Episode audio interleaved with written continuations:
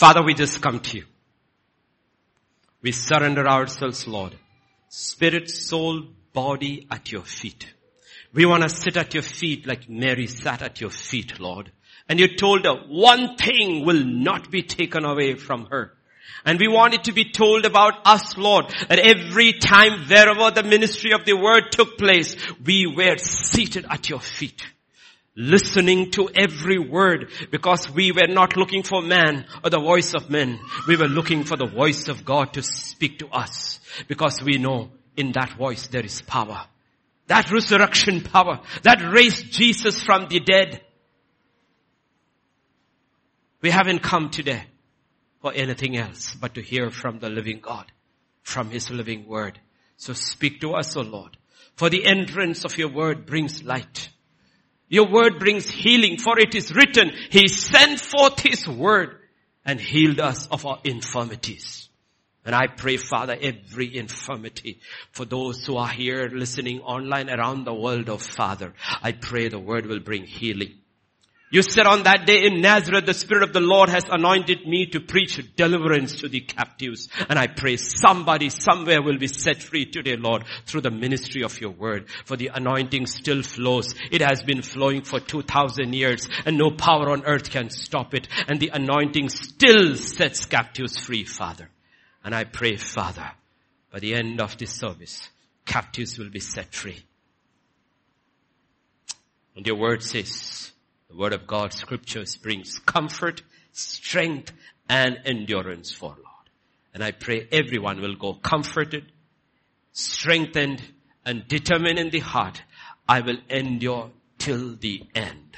I will not quit this walk of faith. Thank you, thank you, Father. Thank you, Lord. Speak to us. For in Jesus' name we pray. Amen, amen, amen.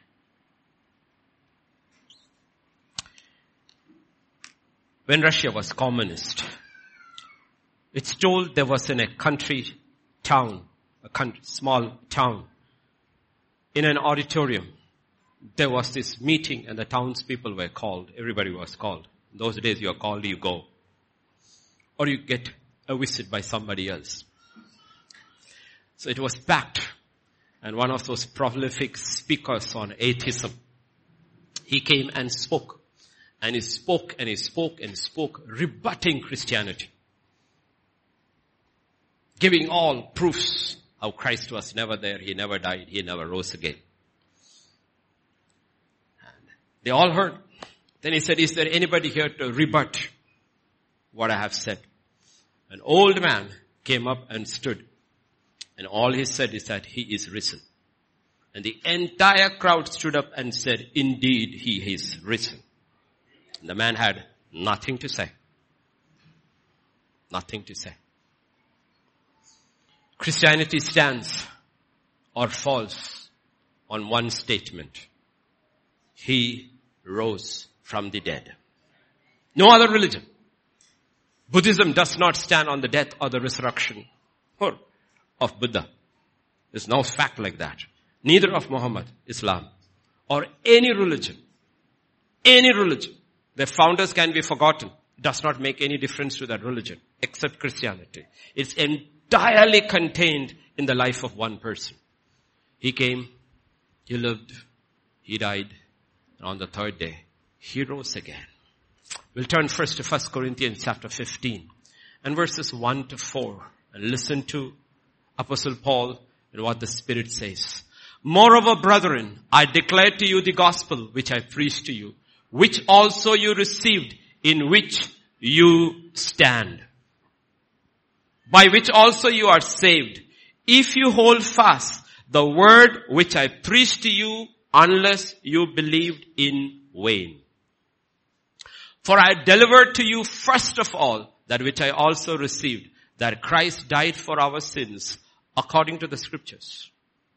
That he was buried and he rose again the third day according to the scriptures.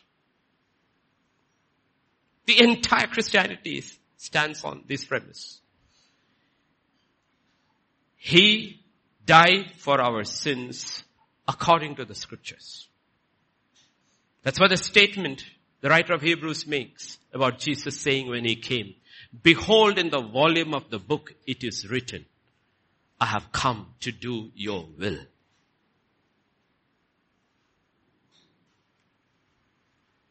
We ignore this at our peril. Because everything Jesus did was according to scriptures.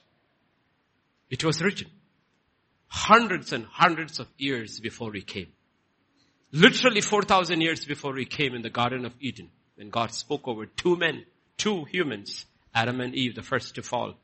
The seed of the woman shall crush the head of the serpent and he shall bruise his heel. It was told about Christ according to scriptures. The first thing that says over there in verse 3 is Christ died. Christ died. If that was all that was written, there's nothing great about it. From Adam onwards, everybody has died. Adam died. Eve died. Cain died. Abel died. Even Methuselah died. Every man born of woman, every woman in history has died. Some died bravely. Some died in tears. Some died in peace. Some died in horror. Some died old. Some died young. But all died.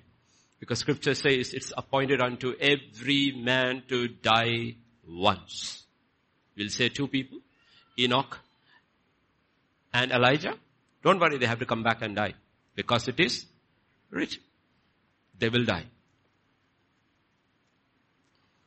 Why did everybody die? Because Adam sinned and man died. So it is not written in scripture that Jesus died. Because he was a sinner. It is not written Jesus died because he sinned. It is written Jesus died for our sins. He didn't die for his sins because he was without sin. That's the difference between his death and every other death. Every man will die because of his own sin. Because the wages of sin is death. And we will all die. But he did not die because he sinned. He died for our sins. For the atonement, for the remission of our sins, for the forgiveness of our sins. Even his death on the cross was different. If you turn to Matthew 23 and verse 34, Jesus said, from where? From the cross. He said from the cross. Father, forgive them. A little earlier, a few hours earlier, when Peter took the sword out, he said, put it away. If you want, 12 legions of angels are waiting. One angel killed 120,000 people in one night in the Old Testament. 12 legions. A legion could be up to 7,000. So if you know your number, 7 into 12. 84,000 angels. He said, are waiting. And the angels had the swords probably in their hands, waiting for one word from heaven. And they put it back because they heard from the mouth of the Prince of Heaven, forgive them. For they do not know what they are doing. So he did not only die for the forgiveness of our sins, even when he was dying, he was forgiving the sinners. He forgave Pilate, who ordered him to be crucified. He forgave Herod, who sent him to Pilate. He forgave Ananias and Caiaphas, Annas uh, and Caiaphas, who did a mock trial. He forgave the soldiers who were right there, who had crucified him. And he forgave those who were gambling for his clothes. He forgave those who were mocking. He forgave everybody. Tell me who has died like that in history. No one. No one. And it's not forgiving people from a comfortable position. It's forgiving people from an unbelievable, unbearable, painful position. The first thing I have to tell you is, let go. Forgive. If Christ, the sinless Lamb of God, could forgive everyone, and everyone sinned against we too can. let go. He forgave the man with the hammer and the man with the nails. The screaming mob. And Pilate and Herod, he forgave them all. He forgave them all. This is an interesting story told about Queen Elizabeth I, not the current one, the old Queen Elizabeth I. She had a very favorite uh, person in the court, the Earl of Essex. She actually was in love with him. What she did was one day she gave him a ring and said, Earl of Essex, any time in life you are so desperate about your life, you need help, just send the ring to me. And one day, he was desperate. He had been arrested for treason. And the case was going on. And the court verdict was he has to be executed. And Queen Elizabeth was waiting and waiting and waiting and waiting for the ring to come. So that she could commute the sentence. But the ring never came. And then he was executed. Years later, there was a lady in the court. If I'm right, the Countess of Nottingham. She's old. She was dying. And she had one request. Your Majesty, she sent a letter to the Queen. Your Majesty, before I die, can I see you once? When she came, the Queen came. And she said, yes, I have one confession to make. One confession to make. And she gave him, gave the Queen the ring. She said, how did you have it? She said, the Earl of Essex told me, could you reach to the Queen? I held it back. Queen Elizabeth I, it is supposed to have said, shook the dying woman until her teeth was rattling and said, God may forgive you, I will not. But on the cross, he said, Father forgive him. For they do not know what they are doing. The sovereign monarch of England could not forgive a dying woman. Christ on the cross, the sovereign prince of heaven, forgave everybody. Everybody. So he did not just die for the forgiveness of our sins. His very life was about forgiveness. Was about forgiveness. And verse 4 says, on the third day, he rose according to scriptures. When did he rise? On the third. And he had said, finally he got tired of people says, I don't give you signs anymore. A unbelieving generation asks for signs, signs, wonders, signs. I give you one sign. What is the sign that I give you? The sign of Jonah. Three days, three nights. Three days, and three nights. The evening and the morning was the first day. You go to Genesis 1, that is how the Jews look at the, at the day. Evening and the morning, 12 hours, 12 hours, that's the first day. Evening and the morning is the second day. Evening and the morning is the third day. Right? Three days and three nights. So some of you, if you're asking, why do we do not have a Good Friday service? Because simply it is not three days and three nights. And we go by scripture, not by tradition.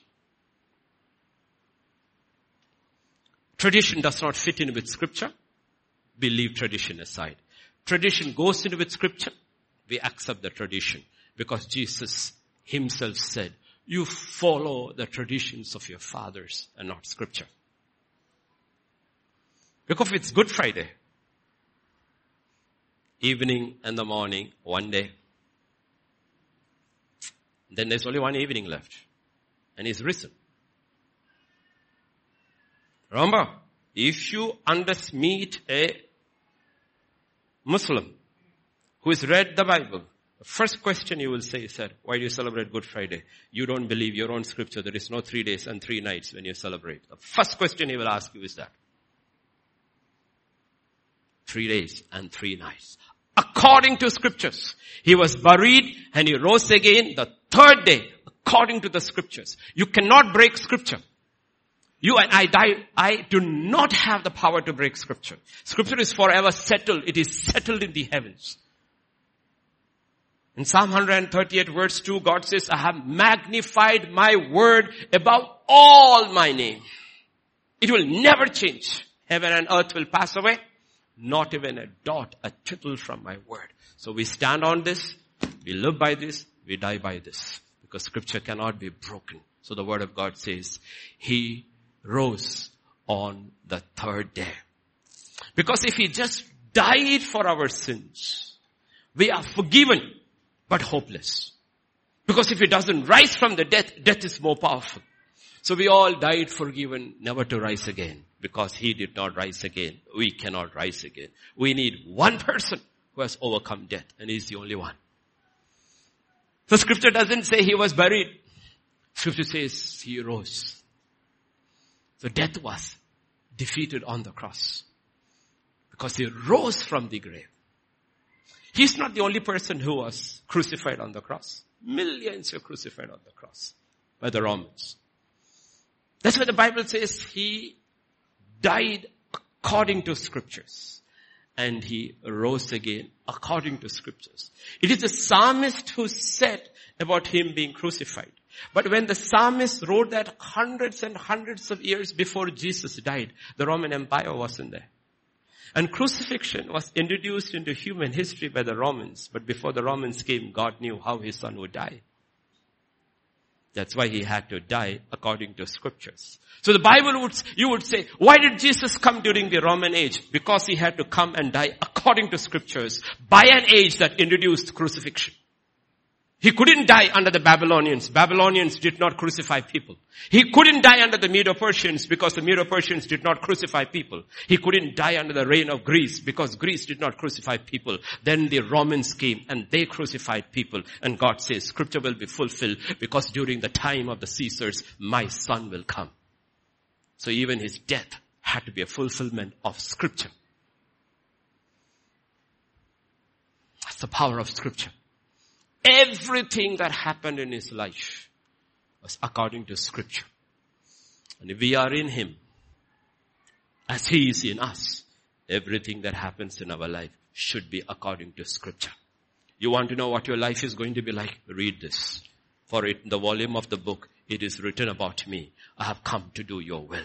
That is the record of the head. So shall be the record of the body. If you are one. Otherwise two records. So be one. So we turn to 1 Corinthians chapter 15 itself and verse 12 onwards. Now if Christ is preached that he has been raised from the dead, how do some of you say that there is no resurrection of the dead? For if there is no resurrection of the dead, then Christ is not risen. You need to understand how resurrection is so important. And when people attack Christianity in academic institutions, they attack his resurrection or they attack his death. You ask a devout follower of Islam, what do you think about Jesus? He will say, born of a virgin. Ruh Allah, off the breath of God, the word of God. He'll accept. How did he live? Pure life, sinless life, miraculous life. What do you say about his death? He didn't die on the cross. Allah did not allow him to die on the cross just took him out. So if you deny the cross, then there is no salvation. Doesn't matter what else you say about him. He has to die on the cross. So everywhere there is an argument against either his death or his resurrection. Death or his resurrection. So if you say there is no resurrection of the dead, for if there is no resurrection of the dead, then Christ is not risen. Look at verse 14. And if Christ is not risen, then my preaching is empty. So is your faith.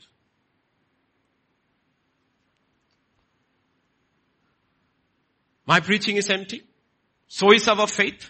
We are believing in a man who died 2000 years ago and his bones are in some grave. We are wasting our time if Christ is not risen. Not only that, we have found false witnesses of God because we have testified of God that He raised up Christ, whom He did not raise up, if in fact the dead do not rise. We all become false witnesses. We have come for a false ceremony. as false witnesses. And we say he is risen. If he is not risen, what are we? False witnesses. Verse 17. What if the dead do not rise? Then Christ is not risen. And if Christ is not risen, your faith is futile. And worse, we are still in our sins. Where are we? In our sins. Christ is not risen. We are gone. As we say in English, your goose is cooked. Not only that, verse 19. If in this life only we have hope in Christ. But that's what religion does. Makes you good people outwardly, good for the society. Because gods have never died and risen. Christ is not risen. Then of all people, you are the most pitiable of people. Because other gods don't die. They don't die. They come and destroy. Here your God on the cross, He died and He never rose. You're the most pitiable of people. Why are you following Him? But verse 20. But now Christ is risen from the dead and has become the first fruits of those who have fallen asleep. For since by man came death, by man also came the resurrection of the dead. Remember, everything, everything is connected to his death and his resurrection. Just a few days, maybe just a week or two weeks, we don't know. Timeline we are not sure, but a few weeks, let us say at the most, before his death, he had stood before a grave and asked a grieving sister this question. For her brother had been dead, not for one day, not for two days, not for three days, but for four days. He asked this question to a grieving sister. This is what he asked. Jesus said to her, I am the resurrection and the life. He did not say, I am the life and the resurrection. Mind you, he didn't say that. He said, I am the resurrection and the life. He who believes in me, though he may die, he shall live. Whoever lives and believes in me shall never die. Do you believe this? That's the most important question you will have to answer in your lifetime. Do you believe this? Even if you don't get a zero in your other exams and you get all the questions answers wrong, if you get this answer right, you'll still make it onto the other side. I am the resurrection and the life. Even if a man dies believing in me, he shall live. Do you believe in this? For the salvation of mankind is entirely built on that promise. He died for our sins and he rose again. And Jesus says, do you believe in this? Look at Romans 10, one of the most well-known scriptures about salvation. What does it say? The word is near you, in your mouth, in your heart. That is the word of faith which we preach. That if you confess with your mouth the Lord Jesus Christ. That is the Lordship of Jesus. And believe in your heart what? What do you have to believe in your heart? That God raised him from the dead. Do you believe in the resurrection? That's what you believe. That God raised him from the dead. Then you will be saved. Never ever lose faith in the resurrection because you're questioning your own salvation. All one thief crucified along with Jesus on one side. He was able to sink behind that marred, broken, brutalized body. You should see some of the frames of the passion of Christ. His face, his back, his visage has been changed. Beaten, strips of flesh hanging, hair plucked out of the beard, head jammed with a crown of thorns, completely visage changed but is able to see a king and a kingdom through it. Why? Because he was watching three people crucified and he saw how different man in the middle was. Because he saw a king, a kingdom and power. Probably the first words that man heard was that, Father, forgive them. While they were probably cursing those who crucified them, here was a man forgiving. And you know what he says? Lord, when you come to your kingdom, remember me. What was he believing? He was believing in the Lordship of the Lord Jesus Christ and believing that he would rise from the dead. And Jesus said, today you shall be with me in paradise. That is all that took for the man to make it. And his entire life of sin and rebellion was forgotten, forgiven because Jesus died for him too. And he believed in the resurrection before anybody else. There was nobody there standing who believed in the resurrection, but this man did. And he is the first of the new covenant age to enter into the kingdom of God because he put his faith in Christ and his resurrection.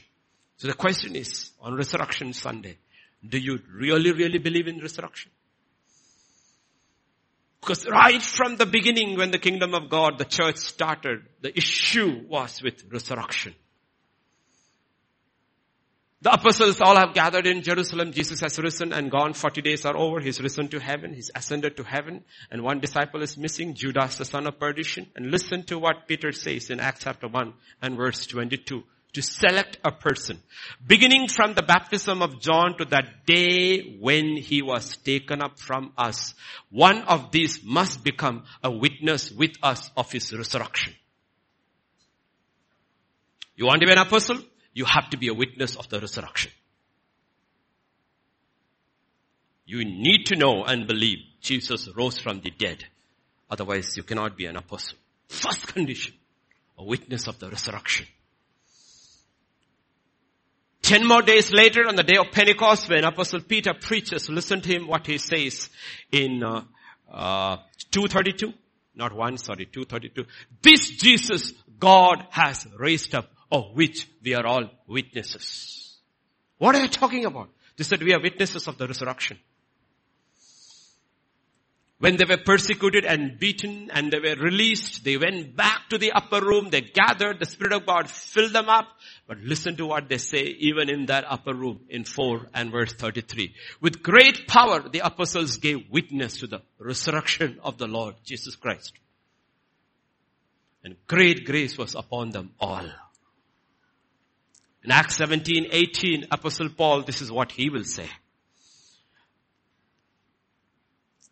Certain Epicurean and Stoic philosophers encountered him and some said, what does this babbler want to say? Others said, he seems to be a proclaimer of foreign gods because he preached to them Jesus and the resurrection. Resurrection.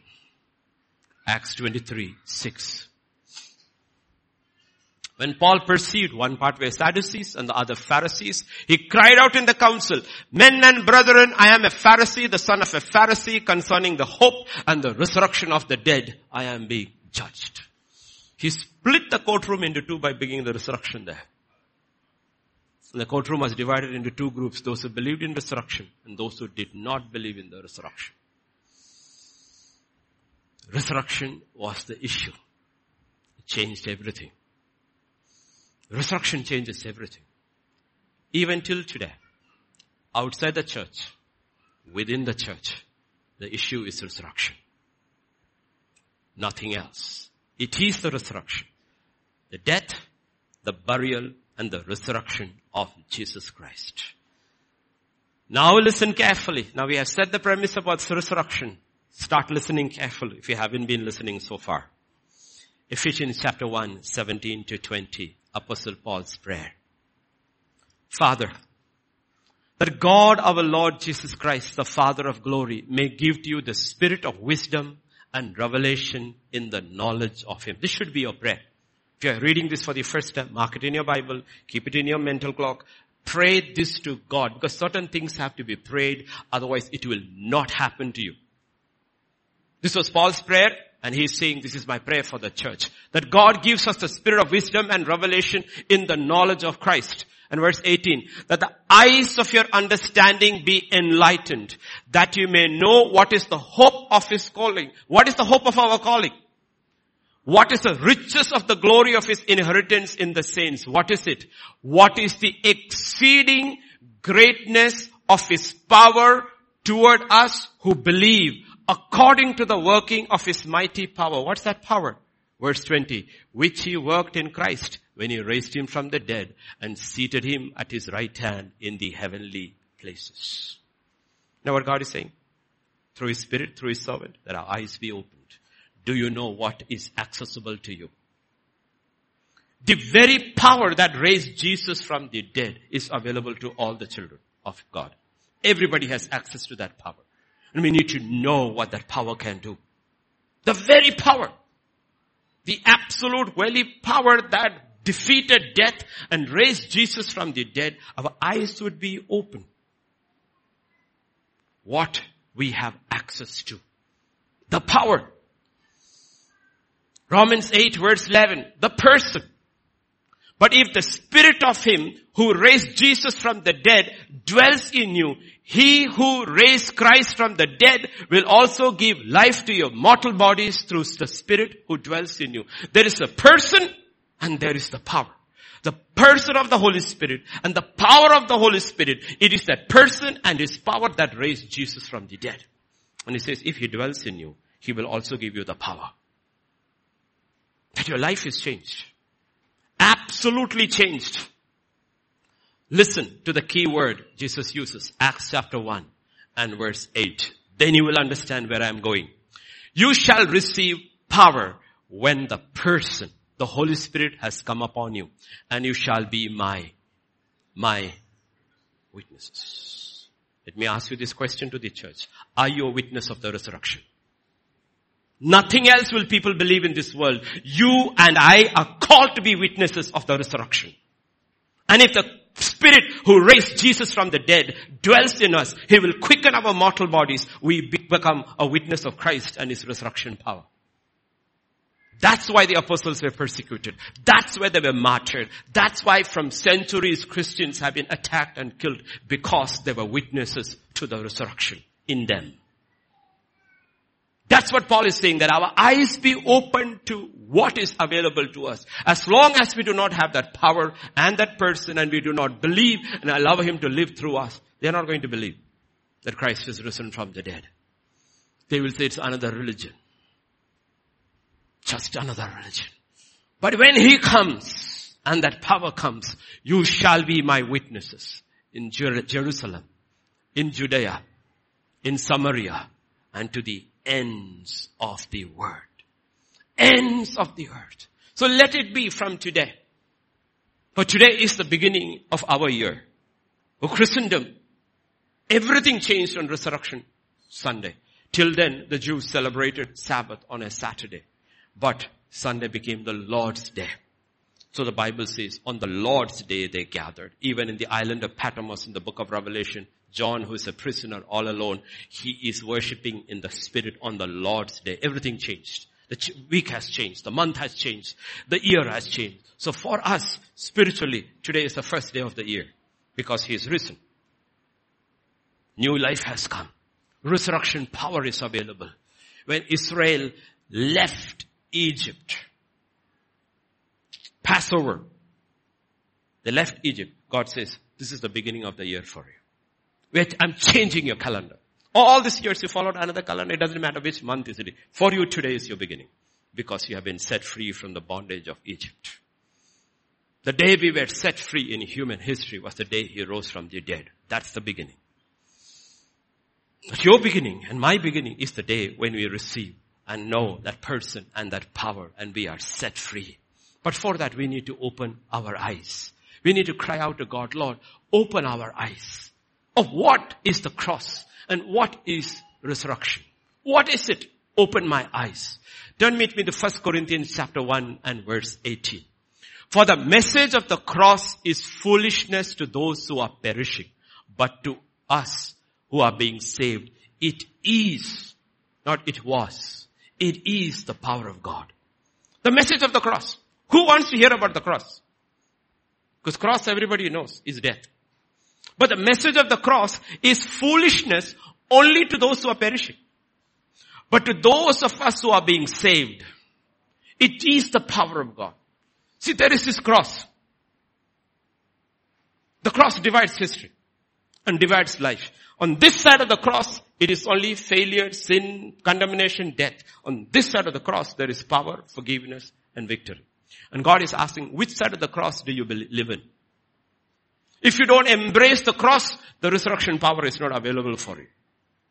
And if you are blinded to the fact of the cross, when was the last time you heard a message on the cross? Let us say all of you watch TV channels, YouTube. When is the last time somebody preached about the cross? To deny yourself, pick up your cross and follow Him. Because that's where the power lies. Power lies on this side of the cross. Look at verse 23 and 24 what the word of God says. We preach Christ crucified to the Jews a stumbling block, to the Greeks foolishness, but to those who are called, this Jesus who is crucified, who is he? Both the power of God and the wisdom of God. This is not theology. This is not theology. This is experience. Jesus does not come and give you theology. He gives you experience. Because the cross has to be experienced. Otherwise you can talk about the cross and read about the cross and never know the power of the cross. Even if you are one of those chosen disciples who walked with Jesus for three and a half years, your eyes have to be opened. Look at Luke 18, uh, uh, 18 31 to 34. He took the twelve aside and said to them, behold, we are going up to Jerusalem and all things that are written by the prophet concerning the son of man will be accomplished. For he will be delivered to the Gentiles, will be mocked, will be insulted and spit upon and they will scourge him and kill him and the third day he will rise again. But they understood none of these things. This saying was hidden from them and they did not know the things which were being spoken. If your eyes are not opened, you will not know what he's telling you about the cross. Because Christ crucified is both the power and the wisdom of God. To those who are perishing, it is foolishness. Unless he opens your eyes. That's why the writer of Hebrews, because Hebraic believers are under persecution, falling away, and you know what he says? Look unto Jesus the author and the finisher of the faith. Look unto him and he says, I am looking unto Jesus. And what does he say looking unto Jesus? Who endured the cross, despising the shame. He says, endure the cross. Because it's through the cross you receive the resurrection power. You skirt the cross. There is no resurrection power in your life. You just have become a Christian in name and in religion. You are no longer a witness. When the apostles stepped forward into the public realm, they stepped forward as witnesses of the resurrection. They were witnesses of the resurrection because their eyes were open to the cross. And they were not afraid of persecution. They were not afraid of being slandered. They were not afraid of being insulted. They were not afraid of being put to shame. These are the things we run away from. The pain and the shame of the cross. And if we talk about the pain and the shame, it is always the pain and the shame of our own and not because of the cross not for his name's sake. But apostles, the Bible says, because of the resurrection power, they said, they rejoiced that they were counted worthy to suffer for his name's sake. That's the question. For eyes are not opened, the reality of the cross. We miss the power of the resurrection. Because Christ crucified, who was raised up on the third day, he is both the power and the wisdom of the cross. So the question today is, are you a follower or are you a witness? I am a follower of Christ. He didn't ask you to be a follower. He said, I want looking for witnesses. Are you a witness? For you shall be my witness. Am I a witness? Are you a witness? Or are we just followers? Ask serious questions. Let not one more resurrection day pass by. All the other things are good, but if you miss the message of the cross, it is foolishness to those who are perishing. It's perishing. Because all around the world, there are people who have embraced the cross, who face death day and night for taking the name of Jesus on their lips. For them literally to live or die is gain. And they choose to die if they have. They will not go back on him because they have understood the cross and the power of the resurrection. Ask, Because at the cross, what happens is you die. Then only He lives. We have said He has risen. Really? Has He risen in my life? Let me tell you this truth. He cannot rise in my life unless I die first. Resurrection is only for the dead. Resurrection, is not for the living. If the church today is full of dead people, then the resurrection power will come. But the resurrection power cannot come on the living. Like Richard Bonhoeffer said, the man who was hung by Hitler for his faith, the pastor. He said, Christ Jesus bids every man to come to him and die first, then live. No, we are followers. Do you know what we follow him for? We want power to live our lives. We don't want resurrection power. We want our, so every time people walked around Jesus, he asked them this question, what do you seek? body. One said, I am blind. Okay. I am deaf. Okay. My son is ill. Okay. My daughter is ill. Okay. What do you seek? What did they want? Power on this side without dying to self.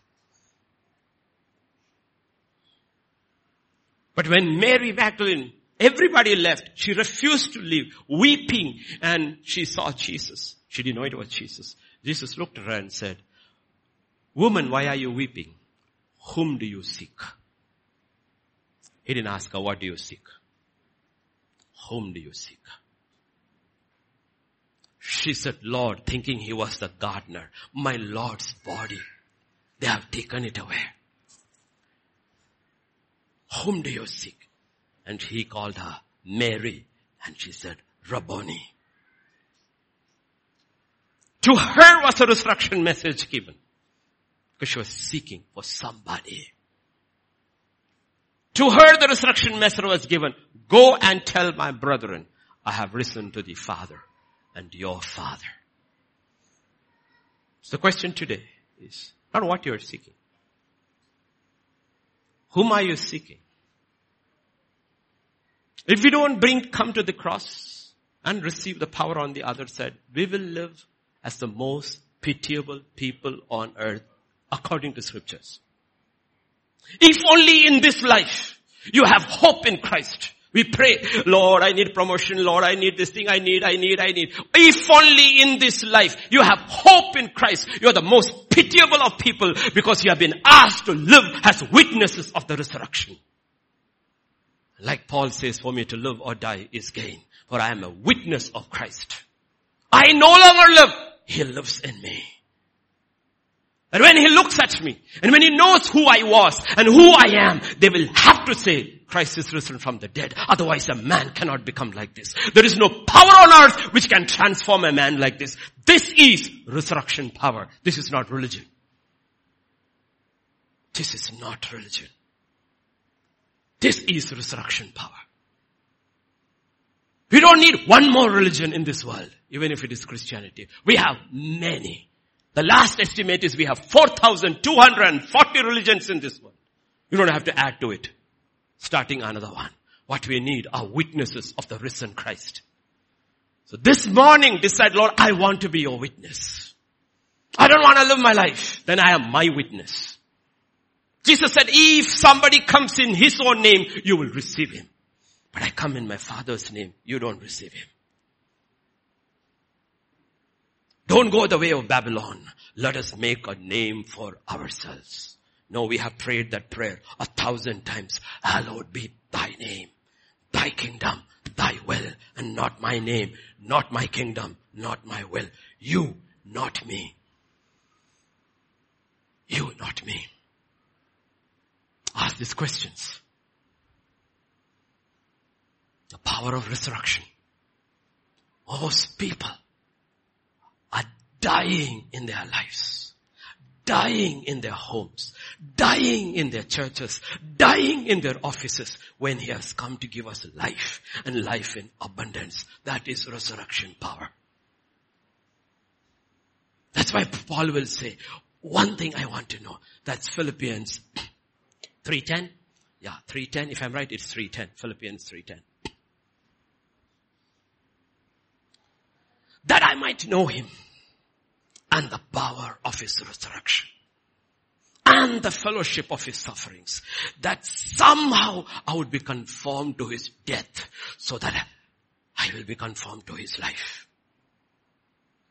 Because you cannot have his life unless you die first. He says, you know what I want resurrection power for? I want resurrection power for to die first. I know in myself I don't have the power to die. Lord, give me your power and cause me to die so that you can live through me. We want power to live. He's asking for power to die. And the most powerful thing that can happen to you in this life and the life to come. He will say, behold my servant. Behold my servant, my witness on earth and all through eternity. Let's go to John chapter 12 and we'll read from verse 1 onwards.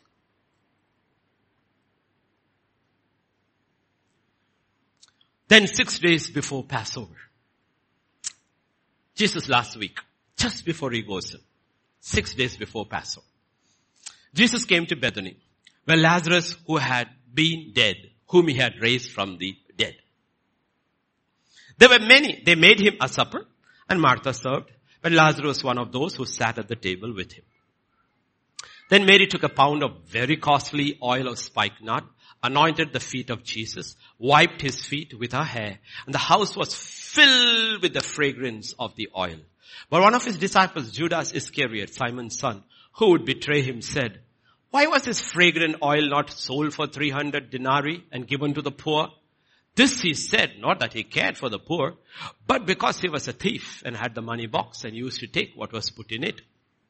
But Jesus said, let her alone. She has kept this for the day of my burial. For the poor you will have with you always, but me you do not have always. I call this the little church in Bethany. You have Jesus in a little house which he liked visiting. One of the few houses on planet earth when he came in the flesh where he was always welcome was this little house in Bethany where there were three members of congregation called Lazarus, Mary and Martha. One house he knew he was welcome. May our homes be a place where he is welcome, genuinely welcome.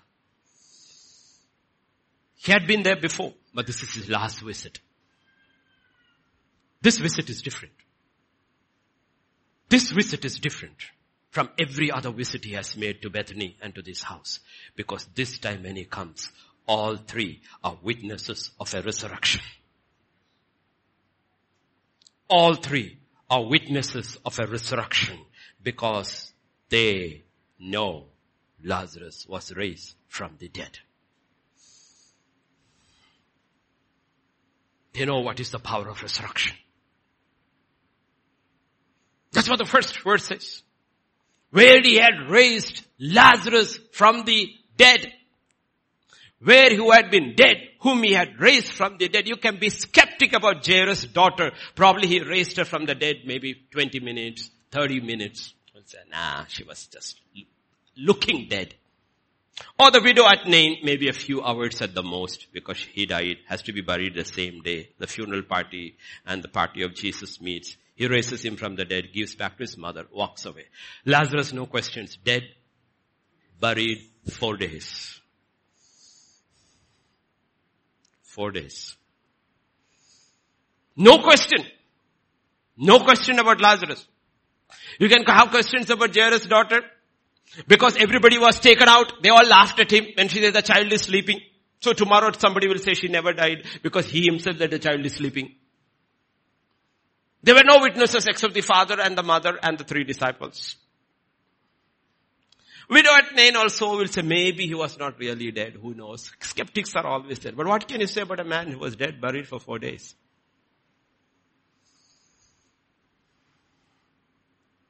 What can you say? He came to Bethany, came to the house where Lazarus, who was dead, he had raised from the dead, and they made him a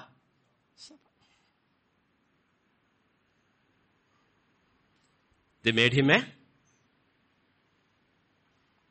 we have lunch, resurrection lunch today. The question is not whether we'll eat or not. The question is Revelation 3 and verse 20. Behold, I stand at the door and knock. If anyone hears my voice and opens the door, I will come into him and dine with me and he with me. They made him a supper. Question is, will we make him a supper and allow him to come? Because it's not the meal that is what is important. Many meal is what is important. Chicken hai, mutton hai, beef. No, that's not. He says, I will come and dine with you. What is important for God is not the meal, it's a fellowship. You know, can you eat a best meal, smack your lips and go with no fellowship at all? They made him supper. They made him supper. Do you know for 2000 years people will only speak about what he spoke in that supper and nobody knows what he ate in that supper?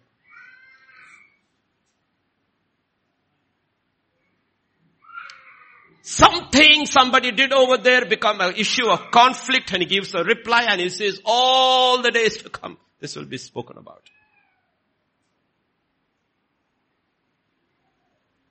Will we at least today because he is knocking at the door. Food is not the issue. It's a fellowship. What is the issue?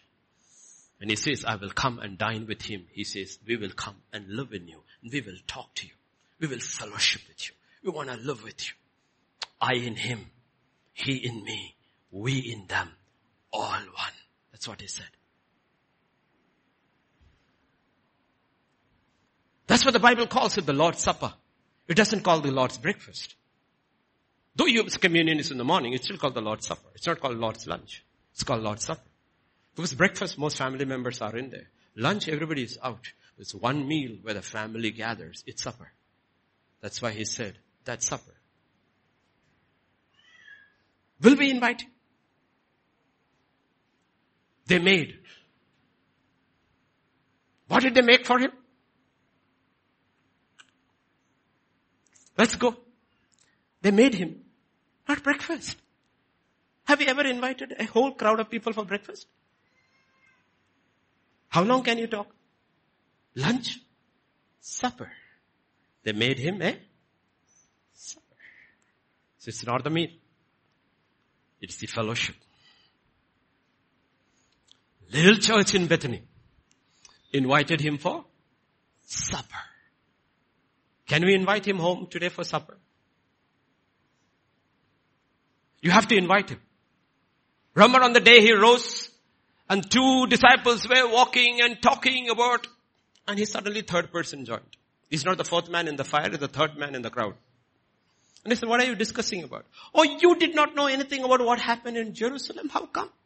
And he explained from scriptures. Still they do not know because the eyes were closed their eyes were made closed. Whether it is a cross or whether it's a resurrection. If he doesn't open your eyes, you don't know the wisdom, you don't see the wisdom of God in the cross or bearing your cross, nor do you understand the power of resurrection unless he opens your eyes. So cry out to God, Lord, open my eyes. I don't want to live and die like this. There is something mysterious about the cross and something mysterious about the power of resurrection. I want to know both. Open my eyes. Because the Bible says he closed their eyes and they did not know him. Mary saw him. Mary had seen him so many times and worshipped him. There's a different Mary, I believe. I mean, depends upon Mary of Bethany, Mary of Magdalene, are the two or the different. Most theologians say two different. But when he said Mary, her eyes were open and she knew who it was. Don't take for granted that we are seeing when we are not seeing. Because if we see, we become a witness. We don't become followers. We become a witness of the resurrection. We don't talk about him. We know him. We become our witness. Lord, will you come and sup with me? Personally, can ask. It's not. You don't have to worry what you have to serve him. The Lord of the universe, you don't have to be worrying, what should I cook for him? What should I cook for him? Don't worry. His last encounter with the disciples in the gospel according to John, they all went fishing. They caught nothing that night. And then early in the morning, they saw, see him. They don't know it is him. He's standing there. Sitting there. Children! Have you caught anything? They said nothing. They put the net on the other side. Suddenly they caught everything.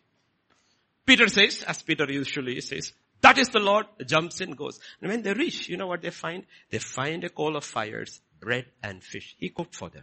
Yesterday's Q&A, there was a question, will men cook for their wives? Christ cooked for his bride.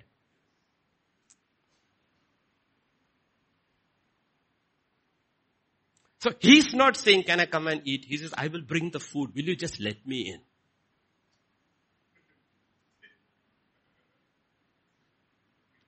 Will you just let me in? My job is to bring satisfaction into your lives. 5,000 men and women and children ate from that five loaves and two fish which he multiplied. The Bible says all ate and were satisfied. How can the Lord feed you and not be satisfied? If you're dissatisfied still in life, somebody else is feeding you. It is not the Lord's hand. Still knocking on many hearts and says, will you let me in? I dine with you. And you with me. That's what John 12. They made him a supper. And Martha served. It's not a small thing. Note that in your Bible. Martha served. The gospel according to Luke we had heard earlier when he visited Bethany. Again crowd was there. Lazarus is missing. Because some people they have to die and to be resurrected before they will come for a meeting. You don't see Lazarus in the other meetings. He comes only after he died and comes back. Until a calamity hits somebody, then they will become religious. Otherwise, till them, they will walk around like fools. You don't see Lazarus. Though the Bible says he loved Mary, Martha, Mary and Lazarus. Lazarus is not in the meetings. Now he has come through death, he's in the meeting. But the Bible says Martha served God. Last time it was different.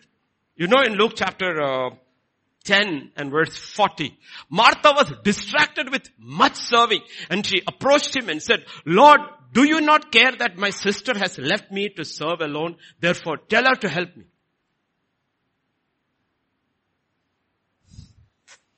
She's upset. She's not looking at Jesus. She's not listening to anything. In her mind is going, my sister, my sister is sitting there.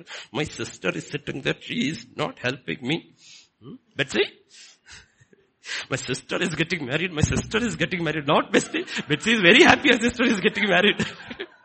she is not Martha. and Jesus rebukes her. The worst thing in life you can do is offend a woman. Shakespeare said about it, hell hath no fury. Hell hath no fury. That too publicly. Martha, Martha. You are distracted by many things. That is still okay. But your sister has done the right thing. Ayo, that's a terrible thing to say. Comparison also here.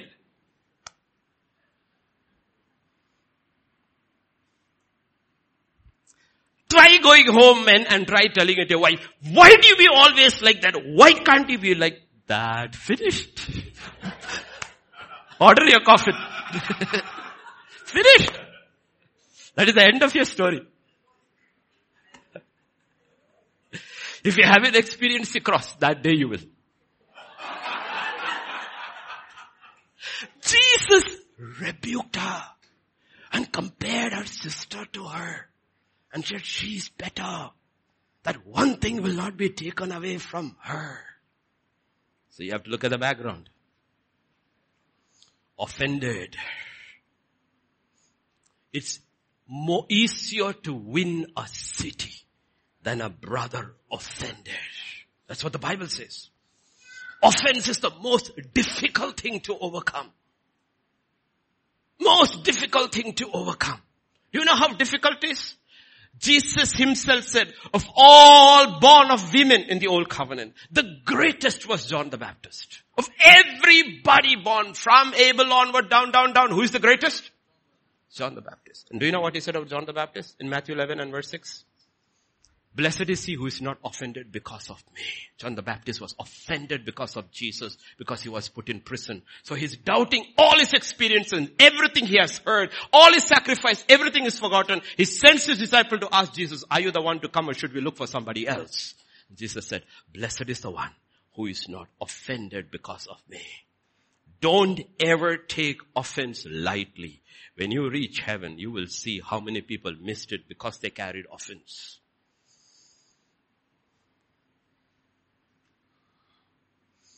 Millions upon millions fall under the sword of offense from Cain onwards. Offended because your sacrifice is not accepted. Your hard work is not accepted and your brother's is. Why are you angry? First question outside the garden. Why are you angry? Why has your countenance fallen? Because when I look at your face, I know you are offended. Offended. Saul lost his throne and his kingdom because he was offended that the people, the women sang more about a young shepherd boy than about him. Offended.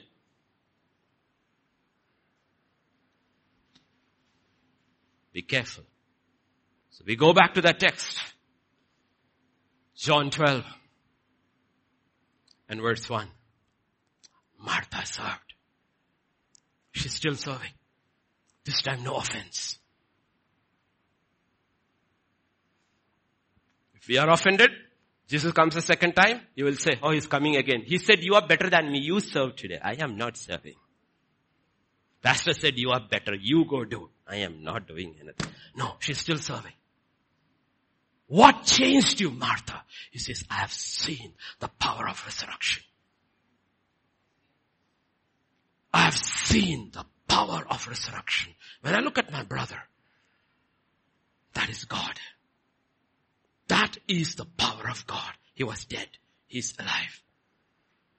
All complaints gone. Because she had seen the power of resurrection. You know what? Martha is no longer a follower. She's a witness.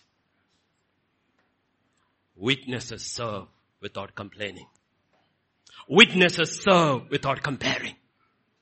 Witnesses serve without looking to the left or the right. Paul will say, I was the least of the apostle, one born out of time, yet I have labored more than all the others. It doesn't because I am least, I work least, he I am the least, but I work more. Why? Because I've seen the power of resurrection.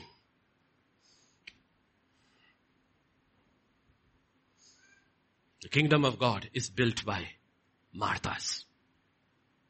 Those who are not offended. Around the world, it's built by them.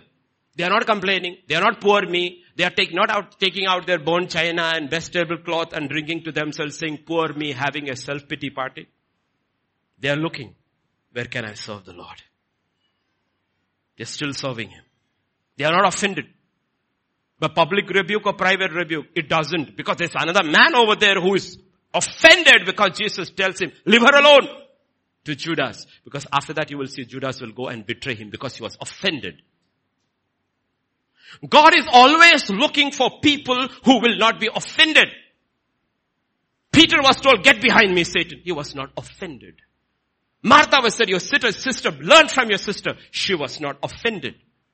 Judas was offended and he went out and betrayed. I will tell you, look at everyone who betrays in human history. You look into the heart, there's the heart of offense. Guard your heart from offense because you will betray the one who saved you. So that simple words, two words, Martha served. If you do not understand the context and what the Spirit of God is trying to say, we will miss it. She is not offended and she's still serving. Still serving. Still, and she's not distracted this time. She is not upset this time. She's not going, to get even mad with her sister because earlier her sister was only sitting at his feet. Now she's going to do something which will look crazy to our eyes and she's not upset because she's not offended. Why is she not offended? Because she has experienced the power of resurrection. She has seen and become a witness. Look at the principle. We look at one, Colossians chapter 3 And verse 22 to 24. Bond servants, obey in all things your masters according to the flesh, not with eye service as men pleasers, but in sincerity of heart, fearing God. And whatever you do, do it heartily as to the Lord and not to men, knowing that from whom do you get your reward? From the Lord. Why do you think you'll get the reward from the Lord? Because you believe in the resurrection. There is a judgment after death.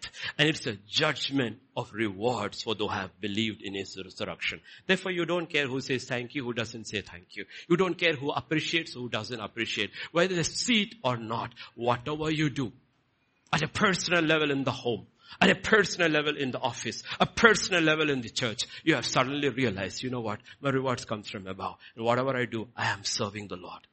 I am not serving Potiphar. I am serving my Redeemer. Joseph is not serving Potiphar. He is serving God. And therefore the word of God says the Lord was with him and prospered him. For a false accusation, he's thrown into prison. The word of God says the Lord is with him because he's not serving the prison warden. He's serving the Lord. Fundamental principle of life. We serve him when you're free of offense. And how do you free serve Him? Because you have seen the power of resurrection. Because if only in this life you have hope, then your hope is connected now. He's got two medals, I have only got one. This only way I can, he's faster than me, I am slow. You know what? I need to break his leg if I have to get faster than him. That's why Cain killed Abel. Okay, there are only two of us. You got, he received, okay, let me see who will receive now. I am the only one left. If you paint somebody's face black, it doesn't make you fair. Your color is still the same.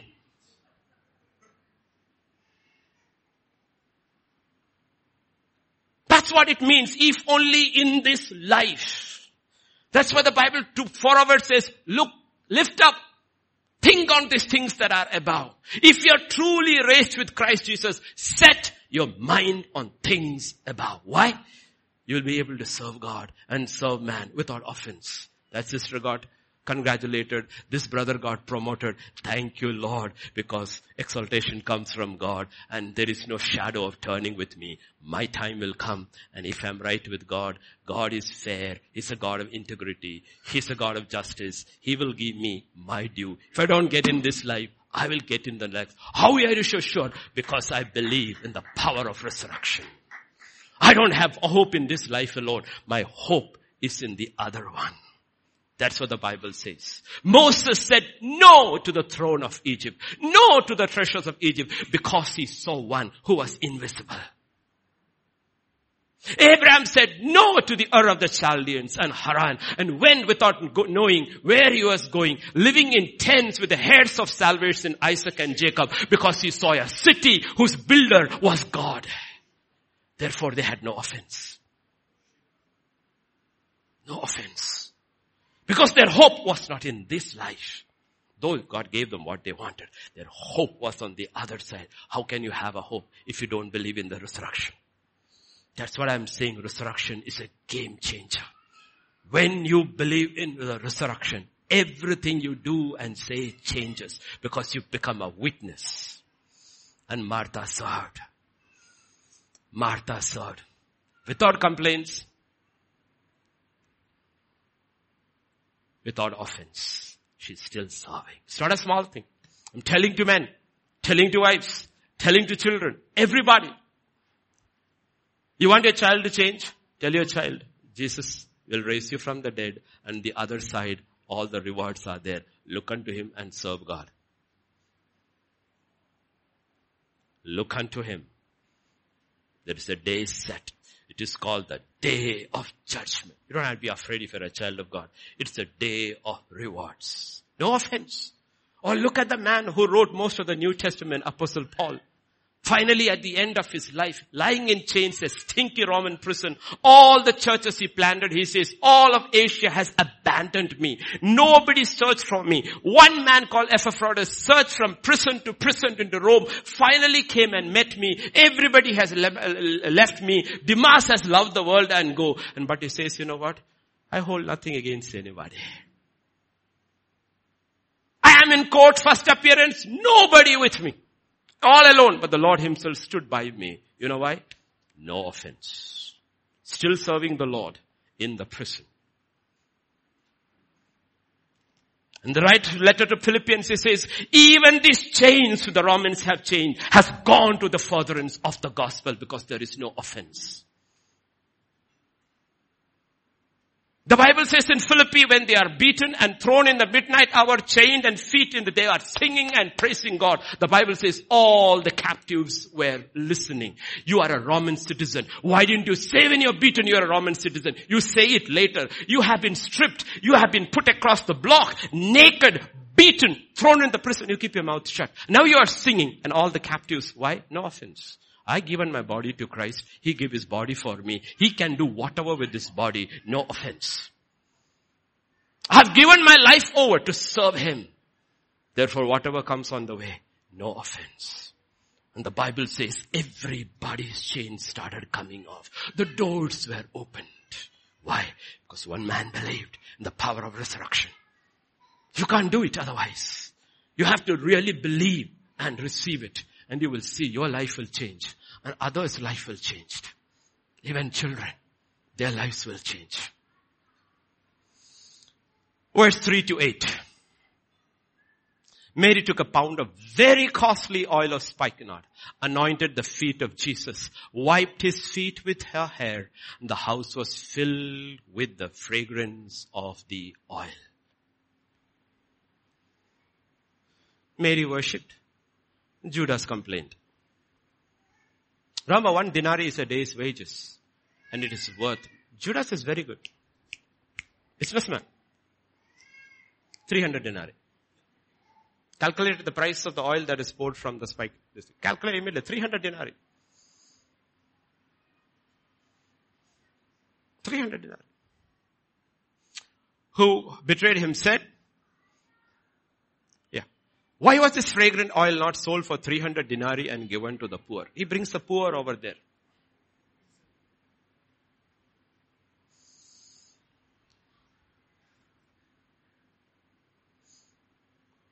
That 300 denarii is his estimate of Jesus and Mary. Not about the poor. That's how people estimate. When you pour your life for the kingdom and the king. What a waste. What a waste. Why can't you put it in social work, brother? This preaching of the gospel is the saving of souls. For God has put the foolishness of the message to save. You will not understand, brother. You can feed a man till his guilt, he won't be saved. But the preaching of the gospel saves his soul from eternity. Put your money where your mouth is. Oh, what a waste. What a waste. What a waste. That's how we see. What a waste. The spirit of Judas.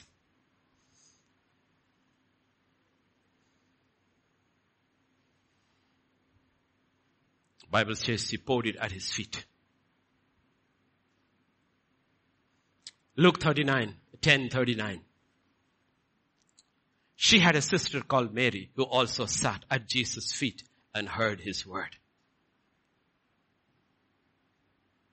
If you haven't sat at his feet and heard his word, you will not understand those who pour their life at his feet. So shut your mouth.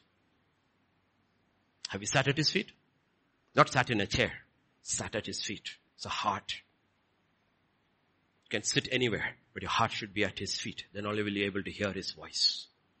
Those who haven't sat at his feet and listened to every word that came from his mouth do not understand when they break their precious treasures and pour it to worship him. They don't understand because they have never sat there. Listen to what the Lord says in verse 42. One thing is needed. And Mary has chosen that good part which will not be taken away from her. One thing.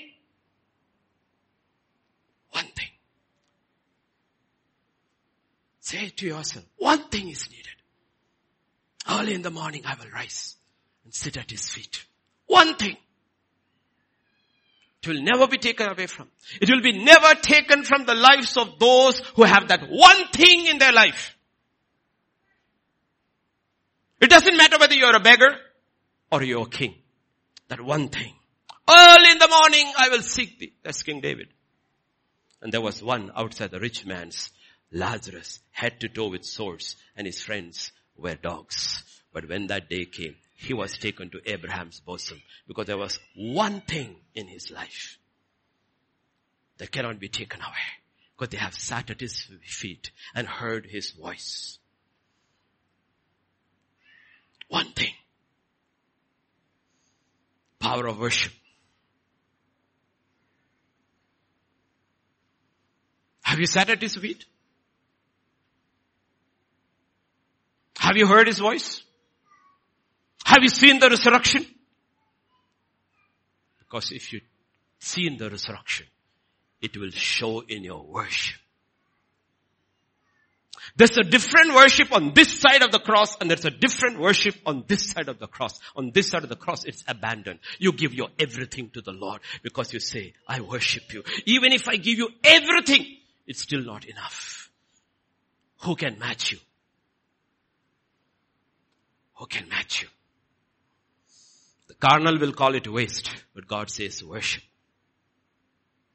Many worship with words. Some worship with life. Listen to the man, the last words of his life, last few words of his life. Apostle Paul, before his head will roll away on a Roman block. For I am already being poured out as a drink offering and the time of my departure has come. How does he call his death? How does he call his execution? Going home. Going home. He says, you will look at my life. My whole life was poured. From that day he met me on the road to Damascus till today. My life has been an offering. It's been an act of worship. It's not a waste. Act of worship. John 12 and verse 7. Jesus said, let her alone. Leave her alone. Leave her alone. Everyone who worships that way, when the accuser comes, God will say, leave them alone. Remember David worshipping when the chariot, uh, so when the ark was brought? What did Michal say? Had contempt. God said, leave him alone. Leave them alone. But look at that. She has kept this day, this for the day of my burial. Mary, what did you know that others did not know? Did you believe what he has been saying that he's going to die? Are you one of those rare people who actually believes in his death and his resurrection? You had this spikenard, right? Just a few days earlier, your brother died, right? You didn't take it out. You knew something. Nobody knew. You knew I was going to die. Not only that, you knew I was going to rise. Because if you thought only I was going to die, you would be among the other women to cover this spikenard, my dead body. But you wanted to do it before I died because you knew I would rise from the dead. And therefore there was no point wasting it over a dead body. He is living because he will not die. He will rise again. You knew something which nobody knew, Mary. How did you know him? Because that one thing will not be taken away from those who sit at his feet and listen to his voice. They know the resurrection. They know the resurrection. You knew something. Others did not know. That's why I think Mary of Bethany, Mary Magdalene, two devout women, but are not the same. Did she know Psalm 16 verse 10? Which was hidden from everybody's eyes, which he knew. Did she know? For you will not leave my soul in Sheol, nor will you allow your Holy One to see corruption. His body is not going to corrupt. He is going to come back. You know what? I am going to anoint him before he dies. I'm gonna anoint him before he dies.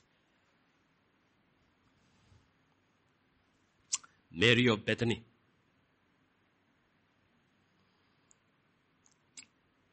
At the foot of the cross, you will see the other Marys. Mary, the mother of Jesus. Mary, the mother of James and Jose. And Mary Magdalene. But you don't see Mary of Bethany. Why? Because she's already standing on resurrection ground. She's not there. She's not there.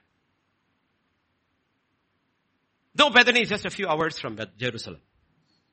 It's very close to Jerusalem. It's closer than from most people have come here. Around two miles if I'm right. That's all. And yet she's not there. Why are you not there? Why should I go for a funeral? Because I know he's rising again.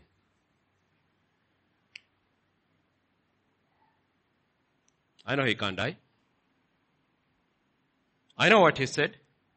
I am the resurrection and the life. Do you believe in this? I know what he told Martha. I know. And you, I'll tell you, I believe in that. How can you believe it? Because I see that in my brother. He was dead. And he's living.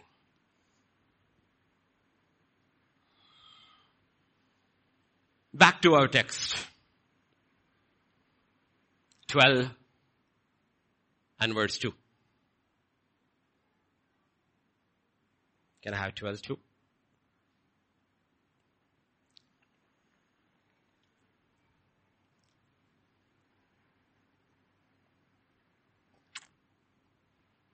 There they made him a supper and Martha served and Lazarus was seated at the table.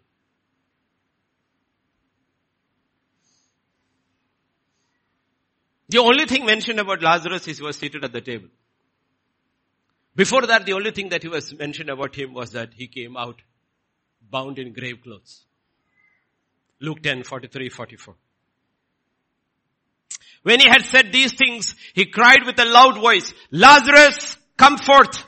And he who had died came out bound hand and foot with grave clothes and his face was wrapped with a cloth. And Jesus said to them, loose him and let him go. Two pictures of Lazarus. The last time you saw him, this is how you came. Next time you see him, he's seated with Jesus. And he speaks no words. Lazarus, do you have anything to say? Oh, today's preachers will bring microphone. Lazarus, please tell your testimony. What I did in your life, Lazarus.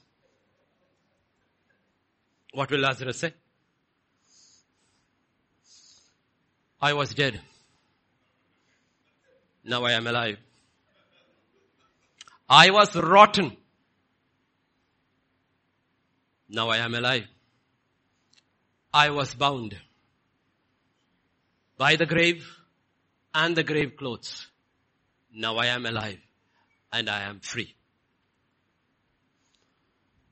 Lazarus does not speak because he does not have to speak because he is a witness of the resurrection.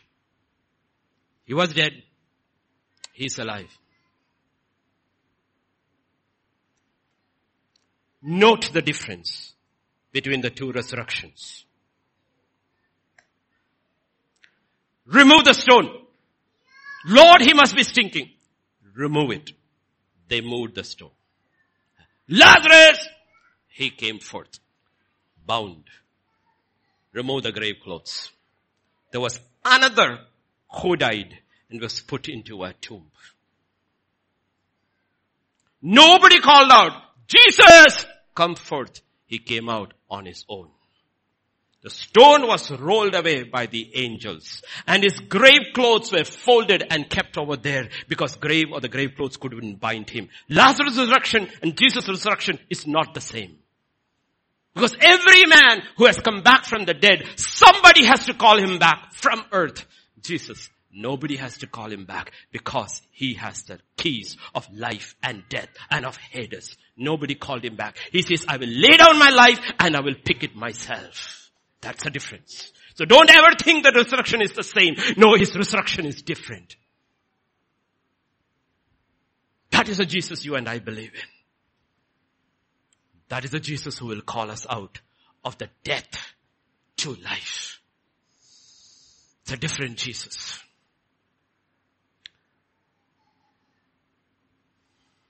It's not easy. The resurrected life is not easy. I'm telling you it is not easy. Look at verse 9 and then 9, verse 11 and then 10.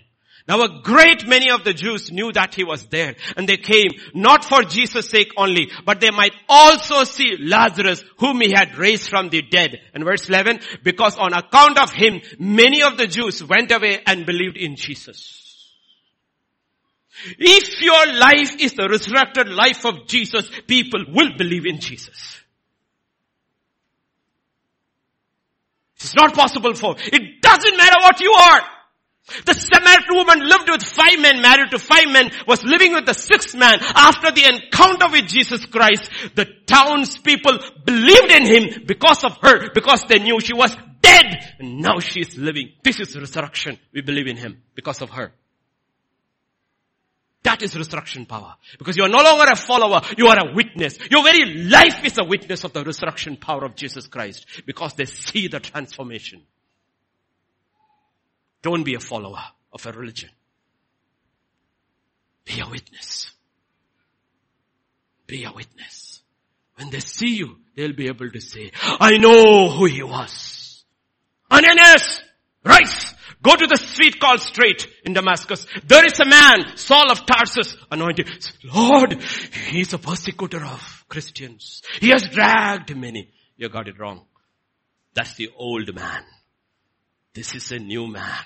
This man is not a persecutor of Christians. He's a witness of Christ. The Bible says Ananias went, laid his hands upon him, scales dropped, got baptized strength, and straight away he went to the synagogues and preached Christ. And they started believing in him. Isn't this man the persecutor of Christians? Now he preaches Christ, resurrection power. So be very careful. This is what resurrection power will do. People will believe when they look at your life. People don't believe in Christ when they look at our life. It's because there is no resurrection power. We are followers and not, what are you? Why oh, I'm a follower of Christ. What are you? I'm a follower of Buddhism. What are you? All are followers. Hello? Are you a Buddhist? Yes. Are you a witness of Buddha? I didn't even know there was something like that. Are you a Muslim? Yes. Are you a witness of Allah? I didn't even know there was something like that. Are you a Christian? Yes. Who are you? I'm a witness of Christ.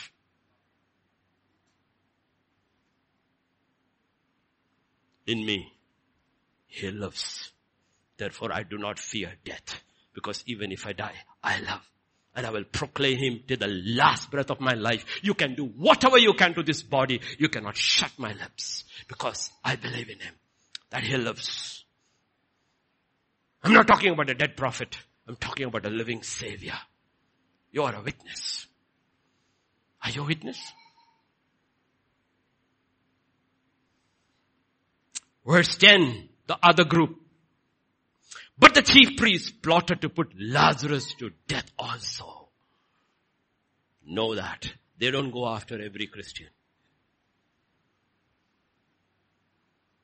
They don't persecute everybody. They go after the ones who have the resurrection life. Those who are witnesses of Christ. That's why Jesus said count the cost. They don't come after everybody. Devil doesn't go after everybody. Like Pastor Vijay said yesterday when he said he yawns. Paul I know. Jesus I know. Who? Who are you? Leave me alone. Don't disturb me. I'm sleeping.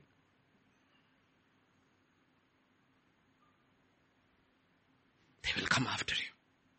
They wanted to kill not Jesus alone. They wanted to kill every witness of the resurrection.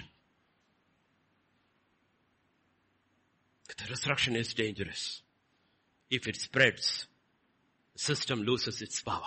Because there is a power higher than all power, which is called the resurrection power of Christ that has overcome death. What can you do to a man who does not fear death? What can you do? The terrorist also doesn't fear death. We are not talking about that. He kills, we die. That's the difference. He kills for his God. We die for our God. The difference between the two. It is the resurrection power. The resurrection will not leave you, cannot leave you neutral. Look at 2 Corinthians chapter 2 verses 14 to 16. But thanks be to God who always leads us in triumph in Christ and through us diffuses the fragrance of his knowledge in every place. For we are to God the fragrance of Christ among those who are being saved and among those who are perishing. Both. What are we to one? To one we are the aroma of death leading to death. To the other aroma of life leading to life. Who is sufficient to these things? So there is Lazarus. Some believe in Lazarus in Christ because of Lazarus. Others want to kill Lazarus because of Lazarus and Christ. Resurrection power will never leave you neutral in this world. It will not leave you neutral in the world because you have been taken note by the enemy of our souls. He has marked you. This guy, this woman, this boy, this girl is dangerous. Mark him out. You are a marked man, both by God and by the enemy. Because it cannot be hidden. Because you are a witness. So then the little church called Bethany, I want the worship team to be ready, okay? The worship team is here, Pranit is here. Yes, and the rest are here? Okay, just be ready. I want you to come back. Soon, maybe another five minutes. The little church in Bethany had three witnesses. A Martha who served selflessly. No offense. You see her still serving. Mary, who is worshiping. And Lazarus. Where is he? Who is seated? Because his life is the witness. What is his witness? Lazarus, what do you have to say? I was dead. I am alive. Ephesians chapter 2 verses 5 to 6. 5 and 6. Even when we were dead in trespasses, He made us alive through with Christ. By grace you have been saved and raised us up together and made us sit together in the heavenly places in Christ Jesus.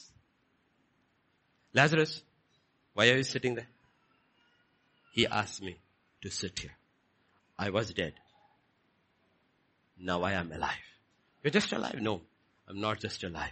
He has raised me and has seated me in the heavenly places with Christ Jesus far above the hold of every power, every ruler, every principality. What is the end of the devil's power? Death. After that, no power. You know where I am seated? You may see me on earth. You may see my feet on ground, but you don't know where my spirit is. My spirit is at a position where death cannot touch it and I am seated with Christ. Lazarus, where are you seated? Where are you seated? With Christ. Brethren, where are we seated? In reality, in your spirit, do you know where you are seated? That's what the resurrection power does. If the resurrection power of Jesus Christ raised him from the dead and took him to the highest places and sat him next to the Father, so does everyone who believes. He raises them and seats him up over there. And then when you look, look down from there, you'll see life differently. You don't see problems. You see possibilities. You don't see defeats. You see victory. You don't see things. It's like the high-rise buildings at Madhapur. They look so high. Get onto airplane and wait five minutes after takeoff. They look like matchboxes because the building hasn't changed. Your position has changed. Your position has changed. So it differs. If you are on earth, are you looking up at your problems or are you seated with Him and looking down at your problems? Where are you? The entire purpose of resurrection while we are living is to raise us up and seat him, us up with Christ. That's the, the, the, Power of resurrection. And that's the witness of the church in Bethany. Let's come to the last part of the message. 40 days Jesus taught his disciples post resurrection. The Bible says in Acts 1, 2, through the Holy Spirit, He kept on teaching them. So teaching never stops. And people are weak. Either they haven't heard the teaching, they cannot hear the teaching, they're not receiving the teaching. Jesus still, He was going up. Do you know He was teaching? Do you know He was teaching? Look at Acts chapter, I mean, I didn't give it to you, chapter, Acts chapter 1, 2. He was teaching. And let's go further to another, Luke's account about Jesus. This is the last words of Jesus, okay? Last final words. So hold your recorder because he is going soon. Until the day in which he was taken up after through the Holy Spirit had given commandments to the apostles whom he had chosen. Until the day he was giving, talking to them. Now let us look at a small picture of what he was talking to them. Because you know what? He said, wait in Jerusalem, all these teachings he is giving. And he's walking from Jerusalem now. Luke 24, verse 40. He said to them, thus it is written, and thus it was necessary for Christ to suffer, to rise from the dead and the third day. And repentance and sin, remission of sin should be preached in his name to all nations beginning. at, We are just be given a synopsis, but he's giving them showing from scripture. That's what I ask you always. When you read your Bible, what are you looking for? Who are you looking for? If you're looking for knowledge, you will get it. If you're looking for wisdom, you will get it. If you look for Christ, you will find Him. Knowledge will take you thus far. Wisdom will take you far. But Christ is the only one who can take you to the other side. Who, who do you seek in the Bible? Or what do you seek? From scriptures, from Genesis 1 onwards, in the beginning, God created the heavens and the earth. Where did John get all this revelation from? In the beginning was the Word. The Word was with God and He was with God in the beginning. Where did He get? On the road from Jerusalem. He is showing from scripture. This is all about me. This is not history. This is my story. This is my story. Remission, repentance and remission. And what are you? You are witnesses of these things. Who are you? You are witnesses of these things. He's walking with them and they're walking with him and he's teaching them on the walk. And behold, I send the promise of my father upon you, but tarry in the city of Jerusalem until you are endued with power on high. Don't run out and do anything. Ask for power. Because without power, you can't be a witness. You will be only a follower. And the world has too many followers, very few witnesses. I want you to be witnesses. A witness will come only when the Holy Spirit who raised me from the dead, the same Spirit comes upon you and endues you with power on high. In verse 50, and he led them out as far as? As far as? You know where his feet is taking him? To that little church with three witnesses. Final journey. As far as is walking from Jerusalem to Bethany. And when he reaches his Bethany, he lifts his hands. For there is a blessing in Bethany. There is a blessing in Bethany. Because there are three people in Bethany who are not witnesses of his crucifixion. They are witnesses of his resurrection. Bethany. And he lifted up his hands and he blessed them. Next verse will say, and he rose. Jerusalem to Bethany. What did he teach them? What did he teach them? I don't know how many hours it took. They're walking. Final walk with the risen Lord. Final walk. The disciples. We don't know who all are. They're walking with him. And he's telling them, explaining from scripture, explaining from, this is about me. You see, why are you so upset? It was all written. You should ask for your eyes to be opened. Lord, why is this happening to me? Don't ask, Lord, open my eyes so that I know what is happening and I can really rejoice with understanding. This is so terrible. No. Open my eyes because in the volume of the book, it is written about you and me also. Because Isaiah says, he has sent, seen the end from the beginning. And Psalmist David says, it is written about you. It's too much for me. It is all my days have been written in this book. Let me ask you this question. Does your head have a different story from your leg? I want to know the story of your leg. Ask the head, it will tell you. He is the head. We are the body. We cannot have a different story from His. Where do you learn His story?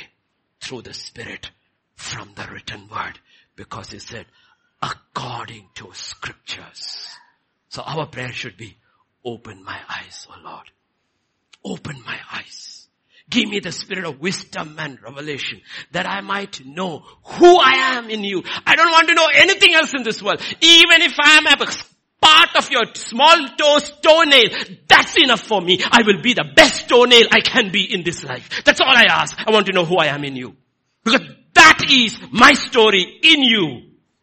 I don't want to be a king in this world. I want to be a toenail in your body.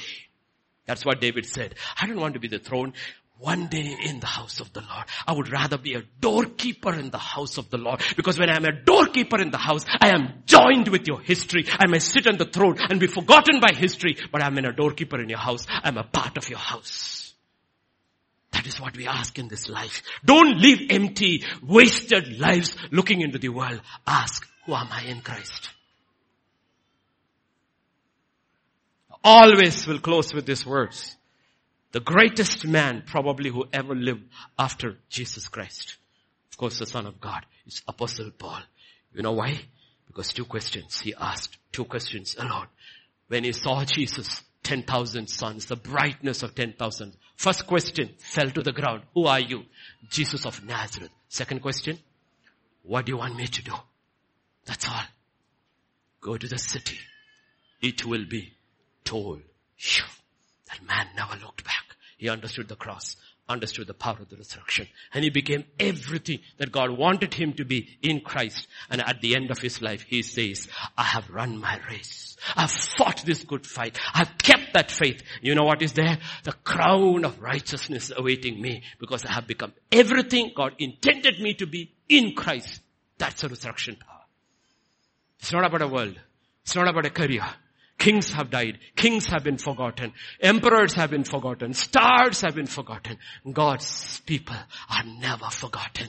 Abel is dead, but he still speaks. Still speaks. Because he has a witness of Christ in him. The witness of Christ always speaks. Because that witness cannot be killed. It cannot be destroyed by man or powers of darkness because it is the very life of Christ in Abel. It will speak for all eternity. Shall we sing? Shall we stand?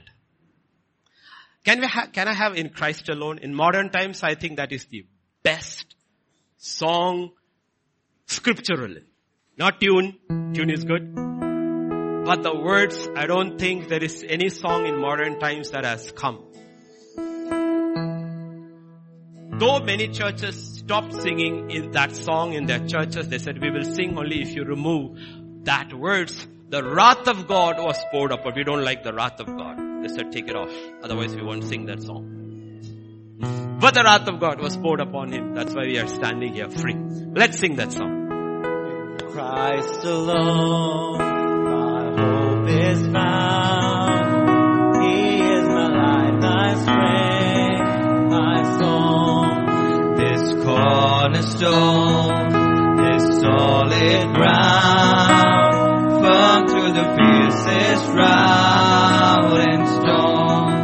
What heights of love, what depths of peace,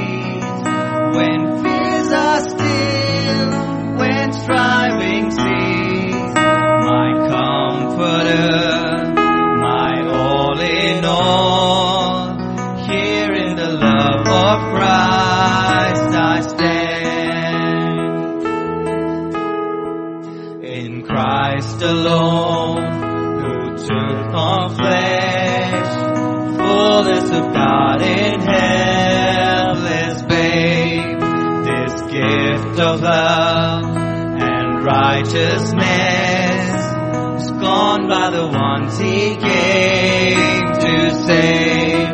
Till on that cross as Jesus died, the wrath of God die for every sin. On him was laid. Here in the death of Christ I live. There in the ground his body lay. Light of the world by darkness slain. Then bursting forth the grave he rose again, and as he stands in victory, sin's curse has lost its grip on me, for I am his, and he is mine, bought with the precious blood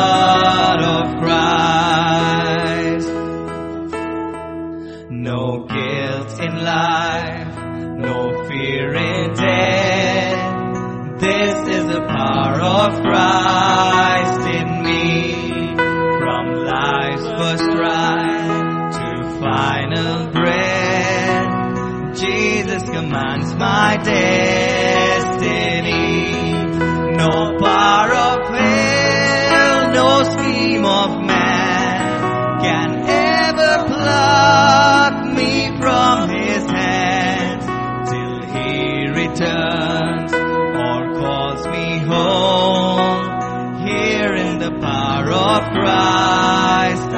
We stand here in his house, we identify both with his death and his resurrection. That was our baptism. Died with him, buried with him, and raised up together with him to the highest place, seated with him. Not seated outside the gates, seated with him. This morning I'll ask my wife, Sister Elsa to come, Pastor Vijay to come.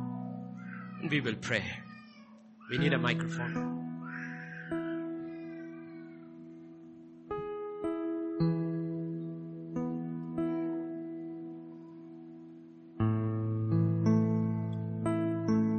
Elsa, could you please lead us in prayer?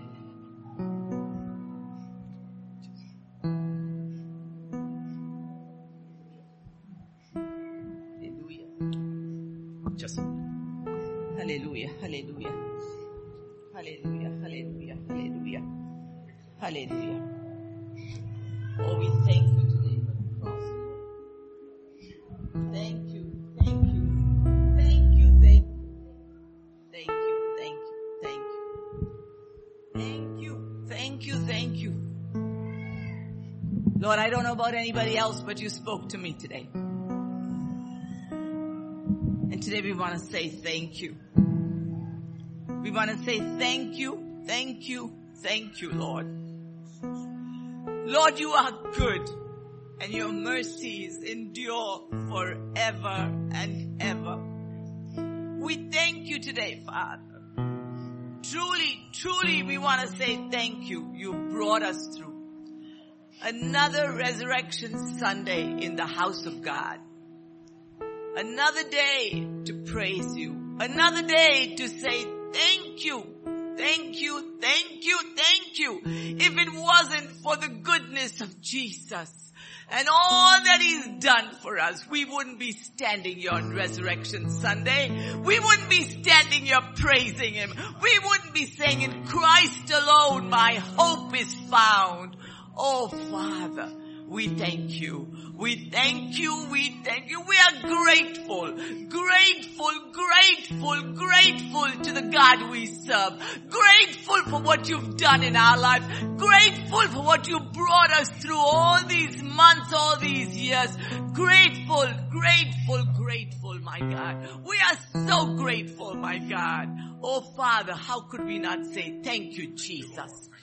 Thank you. Can we just thank Him today and say, thank you, Jesus, for another resurrection Sunday. Thank you, Jesus, all these years, all these months, the years of COVID, the years of all the heartache and pain, the years of testing time. We stand here because our God is good. We stand here because our God is awesome. We stand here because without Jesus we couldn't do this, my God. And we say thank you. We thank you. We thank you. We thank you, Lord, for bringing Rachel Betsy through, my God. We thank you. What a privilege. What an honor. What a testimony. What a witness of Christ to be standing here in the house of God. Who would have thought you would have brought her here today, Father? It's only God's goodness. It's only God's grace. It's only God's mercy. You brought her here, my God. We thank you for Bijou and Priscilla. We thank you, Lord. We thank you, Lord, that you made a way, my God, and we bless them as a church. And we pray, my God, that you will prepare them for the next 24 hours as they make this covenant with you, my God. We say thank you. We say thank you. We don't take it lightly, my God. We don't take anything that you give us lightly, my God. We say thank you. We say thank you. Thank you for everyone that's in the house of God today. We thank you, Lord. Oh, we love you, Jesus. Thank you for the cross. Thank you. Thank you that you rose again for a sinner just like us. Thank you. Thank you. We thank you. We praise you. We worship you. We give you the praise. We give you the glory.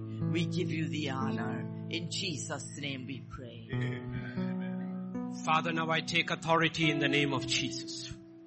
The resurrection power was not in vain and to be wasted. There is healing in the name of Jesus. There is salvation in the name of Jesus. There is deliverance in the name of Jesus. For your word says you have raised him to the highest place and given him a name above every other name, of God. Disease has a name. Restlessness is a name. Anxiety is a name. Fear is a name. Worry is a name. Famine is a name. War is a name. Pestilence is a name. But you have the name above every other name of Father. Therefore I take authority in the name of Jesus and I command that spirit of fear to leave the lives and the minds and the hearts of your people in the name of Jesus. I command sickness to leave the bodies of God's people in the name of Jesus. For the word says the body for the Lord and the Lord for the body. Your word says in Psalm 107 verse 20, I send forth my word and you are the word of God. Send forth my word and healed you of your infirmities. And the very Spirit of God that raised Jesus from the dead, that was the same Spirit that anointed him. And he said, the Spirit of the Lord has anointed me to set the captives free. Break free today in the name of Jesus from the clutches of sin and the clutches of Satan. For he speaks deliverance to the captives.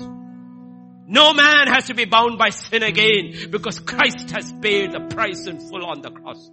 He has set the captives free. Be set free in Jesus name. You don't have to walk alone. For you shall call him Yeshua. For he shall save his people from his sins. You don't have to struggle alone. For you shall call him Emmanuel. God with us. When the Spirit of God comes in you and endues you with power, He is with you to break the power of sin over your lives. That is the resurrection power. That is the power of grace. If old Israel that came out and was written, there was none feeble among them. How much more those who are endured of the Holy Spirit in the new covenant. There was none weak among them. They have been endured with the very power of the Spirit of God. Today who are here in the house, various places around the world listening online, wherever you are, in the ICU listening, in the hospital beds listening, in the homes listening, in the underground churches around the world listening. Receive power of God. Be filled in the name of Jesus. Be filled with the name of Jesus. Receive the power of God. Whatever you are struggling in, there is resurrection power available to triumph over it. As Paul said, He takes us in triumph every day and every place in Christ Jesus. Not in defeat, but in victory. In victory. In victory. He takes you day by day. The resurrection power of the Lord. The resurrection power of Jesus Christ. Receive it in Jesus' name. Walk in victory. Walk in joy. Walk in peace praise. Walk in adoration. And walk serving Him selflessly. Be a Martha. Be a Mary. And be a Lazarus seated with Him. You don't have to say anything sometimes, for your life is your witness. I was dead. Now I am alive. No offense. Pour out your life as a drink offering to Him. Will not be forgotten. Those who come against you, God will say, leave her alone. Leave him alone. Thank you, thank you, Father. We just thank you. Your house, we want our houses to be Bethany's. Jerusalem has much glory for they crucified you there. But it was in Bethany the witnesses were. You didn't go to heaven to your father from Jerusalem. You went to your father from Bethany. Let our house to be a Bethany. A witness of the risen Christ. Every house, every life standing here be a witness to Christ. So in his house, by faith, we will lift up holy hands. By faith, lift up holy hands and we shall bless the Lord. We bless you, Lord. We bless you. We bless you. We bless you. And we declare in your house, Jesus, thine is the kingdom, the power and the glory forever and ever. And God's people said. May the grace of our Lord Jesus Christ, the love of the Father, and the fellowship of the Holy Spirit rest and abide with every one of us. Amen.